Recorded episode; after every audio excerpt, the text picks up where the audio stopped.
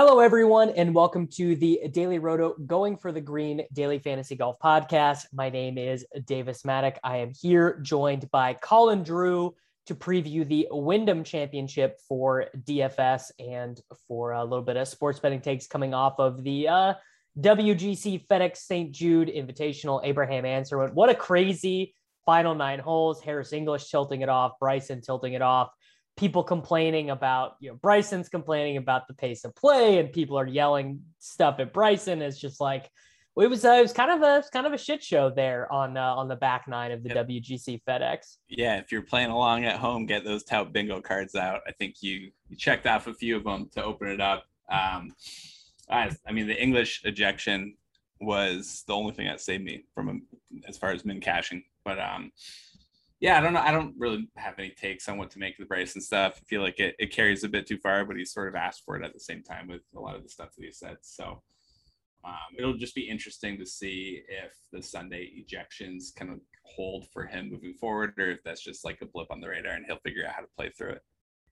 Yeah, yeah. Uh yeah, I don't really know. I don't really know what to make of it either. I guess probably like I don't know, he's gonna be like lobbying the the PGA tour for like no fans or like, you know, fans get thrown out or something like that. But but you know, it really seems like, you know, I don't know, he's just probably gonna have to deal.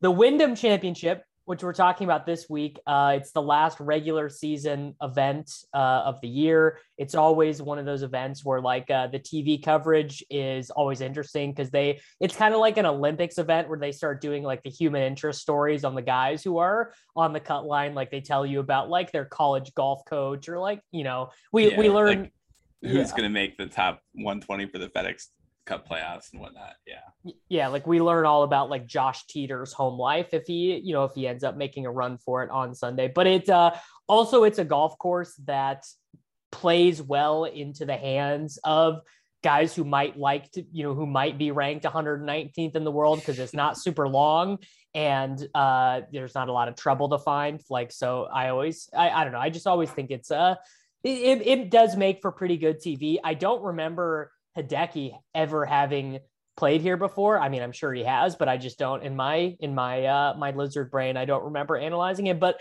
I guess like maybe a relatively strong field for what this event is, though it did just get a little bit weaker because about five minutes before we started recording, Patrick Reed did just withdraw. Yeah, I mean, it's just it's not a great golf tournament if we're being perfectly honest. Any anytime the you know shortest and most accurate players in the world are very live, and this winning score is going to be 20 under par. Uh, it's hard to get overly excited about it. And then you add in the field strength and not great, man. Um, but, you know, there's a couple top end players. Did you know Webb Simpson named his daughter Wyndham Davis? I know it. Has anyone ever mentioned that on a Nobody's podcast before? You know what's funny is I went to go make my placeholder for this week. First dude I clicked in was Webb. Like for like first guy, I was like, dude, he named his daughter Wyndham. You think I'm he's not playing, playing, him? Bad. It's pretty interesting because he's he's definitely been playing bad through this little stretch, and both Hideki and Louis have been playing substantially better than than Webb. Um, but Webb still tops projections because his course fit adjustment is just massive compared to the rest of the field. Uh, I mean, it's, it's a home game. He's he's been dominating this event. So and an accuracy course as well suits Webb. So there's some yeah, but it's not it's not but, like Louis and Hideki aren't accurate golfers either, though. Yeah. So I mean, you're it, it'll be pretty interesting to you know balance those two things. I think pretty easy to see. Like you said, the first guy to click in, you're like, okay, I'll click in Webb and go from there. It's not too expensive. Patrick Reed's now out and I think it's pretty easy to build around him this week. So I do expect the ownership to be like 25 to 30 percent. But yeah, like you said, the course fit is it's huge boost to driving accuracy players, pen- penalizing or not penalizing driving distance, but not rewarding it as much as other courses do. And putting matters a bit less. Around the green matters a bit less. Approach matters a bit less. So it's like you know just kind of like a accurate and randomness golf course. I can't get too excited about it. Yeah. Yeah. I mean, look, I, I can't get I can't get that excited about it either. It at the end of the day, like this is this is it's like a it's like a barracuda, but like with the top 20, like some of the top 20 guys in the world randomly playing it for like sponsorship reasons. Yeah. Plus there's yeah. so much going on right now. It's like, okay, you got best ball going on, you've got NFL DFS preseason going on, we've got prep for the main season of NFL DFS. DraftKings is dropping NFTs. Like there's you know, crypto punks are flying through the roof, and there's just like so much going on, just like the mental capacity. You got to kind of pick and choose um, some of your spots. I feel like. Yeah, like I, I can't I can't be out here I can't be out here you know researching uh you know pudgy penguins and uh and you know wyndham dfs it's you you really you, your mental space you gotta i'm on like you gotta keep it clear right now for sure for pga this week yeah so the most expensive guys weird, weirdly enough there are um there are six guys who are above 10k hideki louis webb zalatoris reed who withdrew and then i'm like oh jason kokrak at 10k of like course. Think think of like single entry life like okay you're not the computer's not giving it to you. You are willingly going into a lineup and clicking on jason kokrak at $10000 like i don't know maybe like and it's not like he's not going to be unowned because reed who is right next to him in price just withdrew. Like you're going to have like 18% owned jason kokrak at 10000 yeah oh, that's wild. That we'll see if that's that's got to settle at like 10% or something but um you're right that ownership will get funneled there to a certain degree just because you got to play somebody. And uh, you can play two of these guys too. It's not like they're so expensive. There's a big flat and you know once you get to like nine thousand dollars there's not a whole lot of difference between some of those guys and seven thousand dollar players. So that's another element this week. I mean honestly it's hard to imagine me not starting with webb louis or hideki just because uh, reed withdraw kokrak yeah, he has the victory, but his form isn't good beyond that. It's not like he's striping it Tee Green consistently every week. Like he's had fine results, but and then Will Zalatoris had the injury at the Open, came back, played okay last week, but again, it's not the course that would suit Willsy either, even if he was playing his best. So um, I kind of feel like I, I would have to start with one of the top three, and from there you're just balancing. Like, do you play the the safest play with Webb? You know, kind of the course history, course fit, or do you play with the guys who are playing a bit better right now, which is Hideki and Louis, even though they haven't quite gotten it done? I mean, once a golfer gets to like 28% ownership, the chances of them failing are like negative infinity. like, like, can you ever remember a time like remember Spieth uh, two weeks ago? Spieth was like the the mega chalk, and he started out four over par, and like he just figured it out. Like, of course he figured it out. Like a guy yeah. who gets that owned is never bombing. I also I also was a little surprised that maybe you'd see the price get to like 11 point something for Webb and then the like the T5 is almost required, but like the price here, like I mean he's basically a coin flip to finish inside the top 10. So I, if he top 10s it, there's not like this depth of elite talent. So um, it does feel like the floor on these three guys is pretty high as well.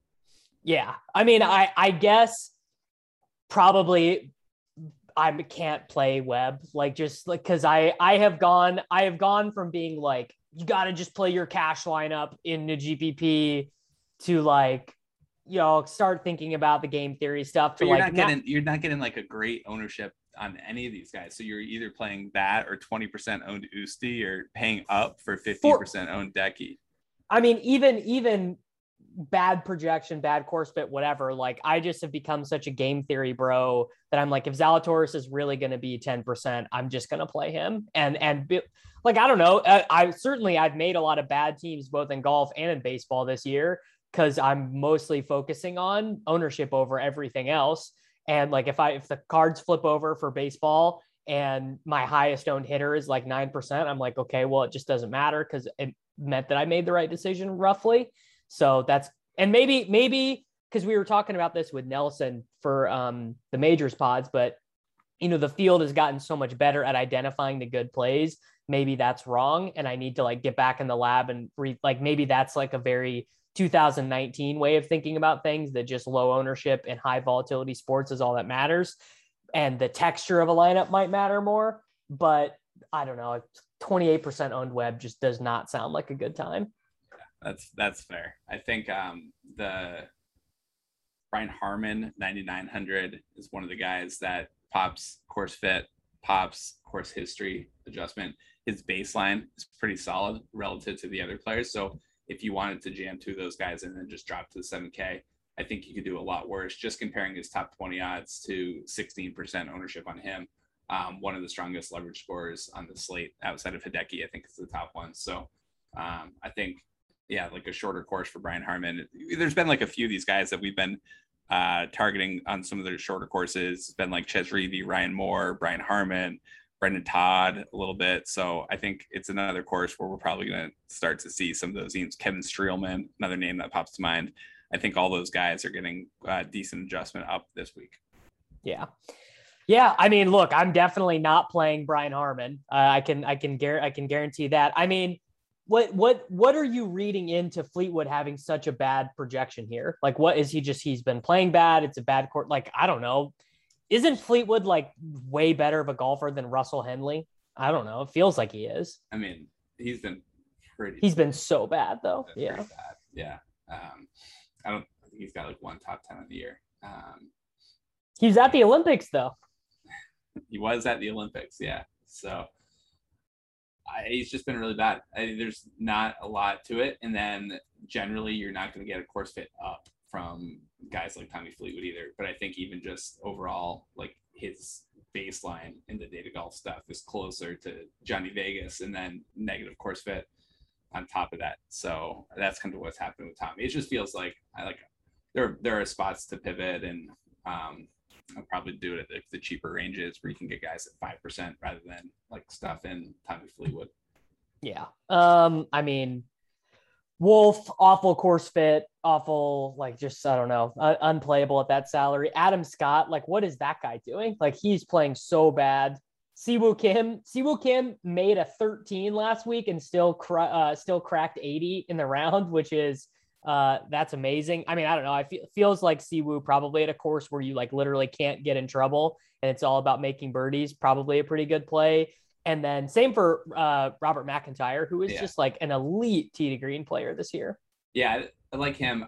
the The issue I'm having is just like the price just feels like I, I in this range. I like the kind of projection and ownership combination for Robert McIntyre um, as much as anybody. But like, do I do I really feel like Robert McIntyre is that much stronger of a play than Zach Johnson or Ryan Moore, Chez Reavie? Like, I think he's a bit stronger, but maybe not enough to justify fifteen hundred dollars in salary cap. So, um, I, I, guess that's where I maybe try to get Hideki, Usti, Webb, maybe Harman, and then maybe I'd round it out in the seven K is my initial lean when I was looking at the single entry. That would mean skipping over a bunch of these guys that are, you know, they're live to contend, but they, they definitely don't pop the projections. Why is uh, Charles Schwartzel projected for 15% ownership? What what is what is if I miss something? Like what is he playing amazing? Is is is his daughter also named Wyndham? Like what, what why would that be true? I mean, he's, he's definitely trending in the right direction. Uh, and I guess, I mean, made the majority of cut his cuts this year. This last little stretch that he's on, he's only missed one cut his past dozen or so events, and then he finished second at the 3M. So I guess some of that, a lot of times, was driving it. I would say also, just generally speaking, if someone's popping in certain strokes gain stats, so Charles Schwartzel is one of the top like six um, players with his ball striking over the past 12 weeks uh, that I have 12 events. So I think that's another thing that's kind of feeding into there. He actually was played like almost identically to Robert McIntyre, uh, just in um, in more events for him as well, as far as where we have measured strokes gain data.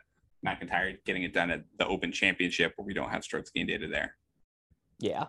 Um, I mean, do we want to tout Rickie Fowler? Do we want to tout 17% owned Seamus Power? I mean, I guess I don't know. Like it, it does feel like a course that Rickie should reasonably do well at. Driving distance not going to be as much of a thing.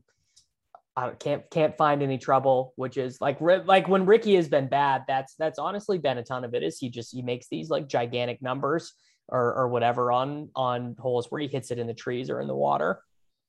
Yeah, I mean he, his approach game over this. I don't want to call it like a resurgence, but like where where is he at? Is he is he even going to qualify for the playoffs, or is he like out? Like he's got to be outside of the playoffs because he's got like no good finishes. I don't have that in front of me right now, but like he's outside the top 100 in the world golf rankings, um, and that's you know he started the year inside of the top 30 instead of the top 40, I guess at the end of last year. Um, so I think he's got to be on the outside. He he he right literally, now. dude. Rickie Fowler is the guy they're gonna make the graphic for. He's one. He's one thirty, and he's one. So like Rickie Fowler is like literally having to play this to get into the.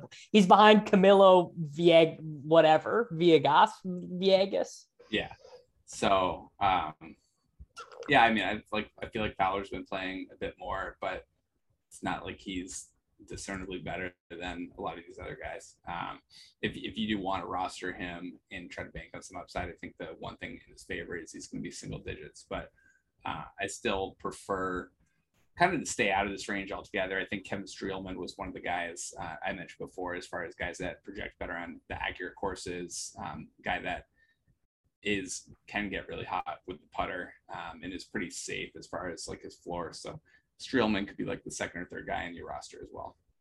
Yeah. I mean, you could uh, like Justin Rose is in here, like Fowler, yeah. like you could load up single digits on these guys who like two years ago were top golfers in the world, and now they're in this egregious field fighting for their FedEx Cup playoff points, and they're going to Ro- Rose. Digits. Rose is also right outside 138. Fleetwood is right outside 136. So if you wanted to, if you wanted to make a team of like narrative guys who all have to get in, who like all have to like T15 this event to get in, you could you could make it pretty easy just Adam, based off Adam, of. You got Adam Scott there too, and you're gonna yeah. be like sub 60% ownership projection. There you go. Click in some $15 entries for there. The, the yeah. lottos are the, the spot for that one. Yeah. Um, Mito Pereira coming in at an egregious ownership. Like he just is, uh, he's, I'm sure he's a buzz guy. Like he gets mentioned on all the tout shows and everything.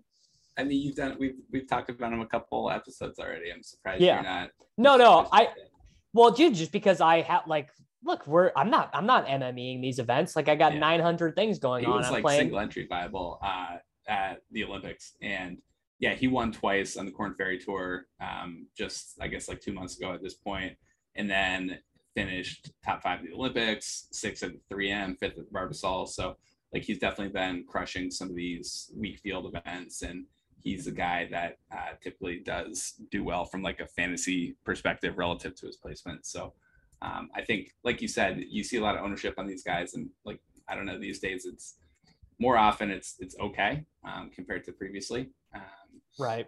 I would say like Rose does at least project as a decent leverage play, and I haven't been on the same page with you for other events, but feels like in this field, like I would prefer him over Fowler as a leverage opportunity, just because you get six hundred dollar price savings and kind of like a similar narrative to fit. Yeah, um, I guess HV three on a course where birdies are going to be there seems all right. Um, Chez Chez Chez Reavie on the the short bunter accuracy course. That's uh that's a tout bingo. Chez Reavie on a on a short course. Rory Sabatini, another guy who needs to get in. The, of course, we, we can't. Everyone, we can't everyone down here needs to get in, right? So. Yeah. Yes. Okay, that's true.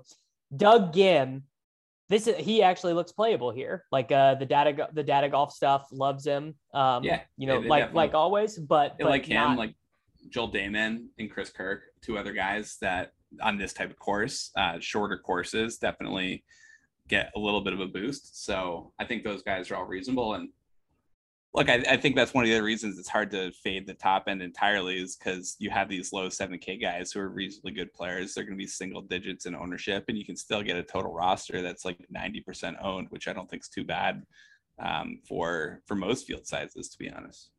Yeah, I wanted to tout Brandon Hagy because he's had like a couple decent results. Like he's got a T6 and uh, a solo fifth over the last month, and I just like I just like Brandon Hagy, but I can't really imagine a worse course fit for him than right here at like a at like a, a wedge fest. He he really needs a longer course. Um, I don't know. D- Dylan Frittelli and Joel Dahmen for friend friend of the show. Both of those guys. Uh, like Frittelli just has some good high end finishes at difficult courses and difficult events this year. And then Dahmen is uh like he's getting a huge course fit adjustment by Data Golf. Yeah. Yeah. These guys like like Chez is getting a massive adjustment as well. And I think like Chez has gained strokes on approach in like eight straight events. So um, I feel a bit better about him than I do Brendan Todd, for example, who's been a little bit more up and down. And both those guys are getting pretty substantial course fit adjustments. But yeah, Todd is like I think he's like the number one value guy. Number the biggest adjustment from his baseline. Yeah. Well, just like if you sort by value Oh, okay. with the data golf stuff, I think Todd is number one. And then I think Kyle Stanley is another guy that is getting a pretty big adjustment for course fit. He's a guy that has shown outlier upside with his ball striking. And obviously, with him, the putting is always extremely questionable. But um, as far as strokes gained approach and thinking about the second shots on this course, like, I mean, Hideki, Usti, Webb have shown higher upside with the irons. And but beyond that, like Stanley's probably like the fifth best iron player in the field. Yeah. Uh, all right, like true punt guys. Uh, I do, I do like Brendan Todd. I do like Stanley. Uh, Michael Thompson, noted, noted putting wizard. Bryce Garnett, a guy who I, I think is pretty decent. Nick Taylor. Uh, I, I always kind of like Nick Taylor, like just uh, I don't, not no. I mean, he just is a solid tee to green player who puts poorly a lot of the time. Seeing Russell Knox priced at 6,700 in this field, that's really going to test my resolve to never like play Russell 0.9 Knox percent again. ownership. Yeah. Yeah, it's really going to test my resolve. I was trying to find, I literally, like, I got to scroll down so far. Is Tom Hoge even in this field? He probably isn't. Don't I don't usually go looking for for Hoge, but yeah, he is in the field 6,300. Ba- oh, e- e- easy play. This was uh this was his first ever final pairing. He went off on Sunday in the final group with uh with Tiger Woods like six years ago. A little bit of a little bit of course history. And I'm I'm definitely playing Hoge at a wedge fest. Yeah, yeah. The single entry player pool, I'd probably cut things off at Kyle Stanley. Don't drop below that. And then if I was to MMA or dip into like a 20 max, then yeah, like Knox Taylor at sub one percent ownership and you know pro- projections that are fine. Those guys are in play. Um, but I, I'm not going to go there in a hand-built lineup. Yeah. Uh, all right, let's uh let's take a look over at the betting odds. I would say, I would say, I guess by by the time people listening to this, um, like I already have it, like the Patrick Reed, like he'll already be removed. But I I should have when I just saw that Patrick Reed withdraw tweet, I should have uh I should have went in and uh bet some of these guys because Reed was Reed was listed at like 22 to 1 to win. So I, I should have I should have went in and grabbed that and I didn't because there there are some good odds out there. I mean, Data Golf is Data Golf is giving a Stricker esque number for for Brendan Todd to win this event. Um, yeah. I, so the the numbers kind of depends how quickly they move, and um, if you can get like Usti at like 18 or 20 to one, I think that's pretty good. Uh, Brian Harman was up to 28 to one on FanDuel. Not sure if they've pulled or even adjusted that yet, but that would be a snap bet. And then I, it's kind of the same way for DFS. Like I feel like you can bet one or two of the top end names, and then definitely take bigger shots um, with some of the guys who are way down the board. So uh, Dufner, Kyle Stanley, Brendan Todd, Chris Kirk, some of the guys we like at the 7K range for DFS values. Joel Dahmen, I think those guys are also going to be good um, sportsbook bets. Yeah. Um, I think uh D- Dahmen at 80 to 1, Stanley 120 to 1. But you know, just whatever. They're they're fine little darts. Uh I I I am my my one and done season is so bad at this point. Like I just I can't even in good conscience give out picks because I'm so far dusted off. I really I really need to I really got to bring it next year because it's it's depressing to Well, not most like, people are probably pretty dusted off at this point. So uh, I don't know if you're still playing it, like you're kind of trying to figure I- out if you can min cash. Like Webb is obviously the yeah the chalk. play. Um, if you still have him, you can look at what percentage of the field has used him already and kind of how that compares to the guys who are ahead of you. I think Hideki will be less popular than Webb. Usti will be less popular. A lot of people will have used Usti on this little run. So if you didn't, um, but at this point, it's almost like it doesn't even make sense to tap one and done picks just because it's so individual based on who you've got left in the pool. Yeah, like I mean, obviously, if I was in you know top top twenty or whatever, I'd just take Webb. But I if, if you were like kind of on that edge of min cashing, I, I think Zalatoris will be like completely unselected and like still from the betting markets has decent win equity. Yeah, and I would I would say like Brian Harman would be the guy for me there. Yeah. All right, guys, uh, that's going to do it for the Daily Roto Going for the Green Daily Fantasy Golf Podcast. Definitely make sure to check out dailyroto.com for all the projections, optimizing tools, and everything that you guys need. And uh, we will be back next week.